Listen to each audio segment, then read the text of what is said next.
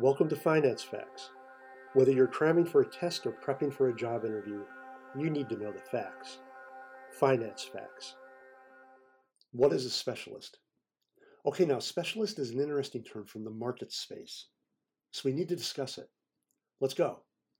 The phrase specialist used to apply to the U S equity market, specifically N Y S E and Amex, to entities who provided liquidity in a security. Specialists are now known as designated market makers, and they still provide liquidity for a given security. Market makers have two key responsibilities. First, they must provide a specific amount of liquidity in a specified security or securities. And second, they're obliged to take the other side of trades when there are imbalances in customer orders. In other words, the market maker must buy if nobody else is buying, and the market maker must sell if nobody else is selling.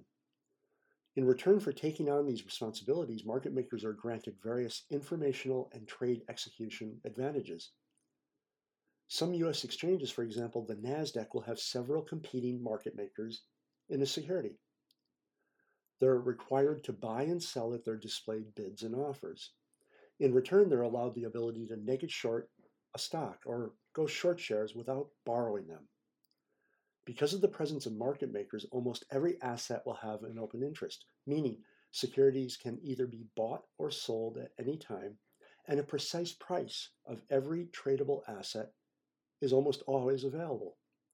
A market maker's income is the difference between the bid price and the ask price. This difference is either called the market maker spread or the bid-ask spread. Holding the buy and sell orders as well as prices constant, this spread is the amount a market maker will gain on each complete trade. Finally, market makers will also provide liquidity to the firm's clients, and by doing so, earn a commission.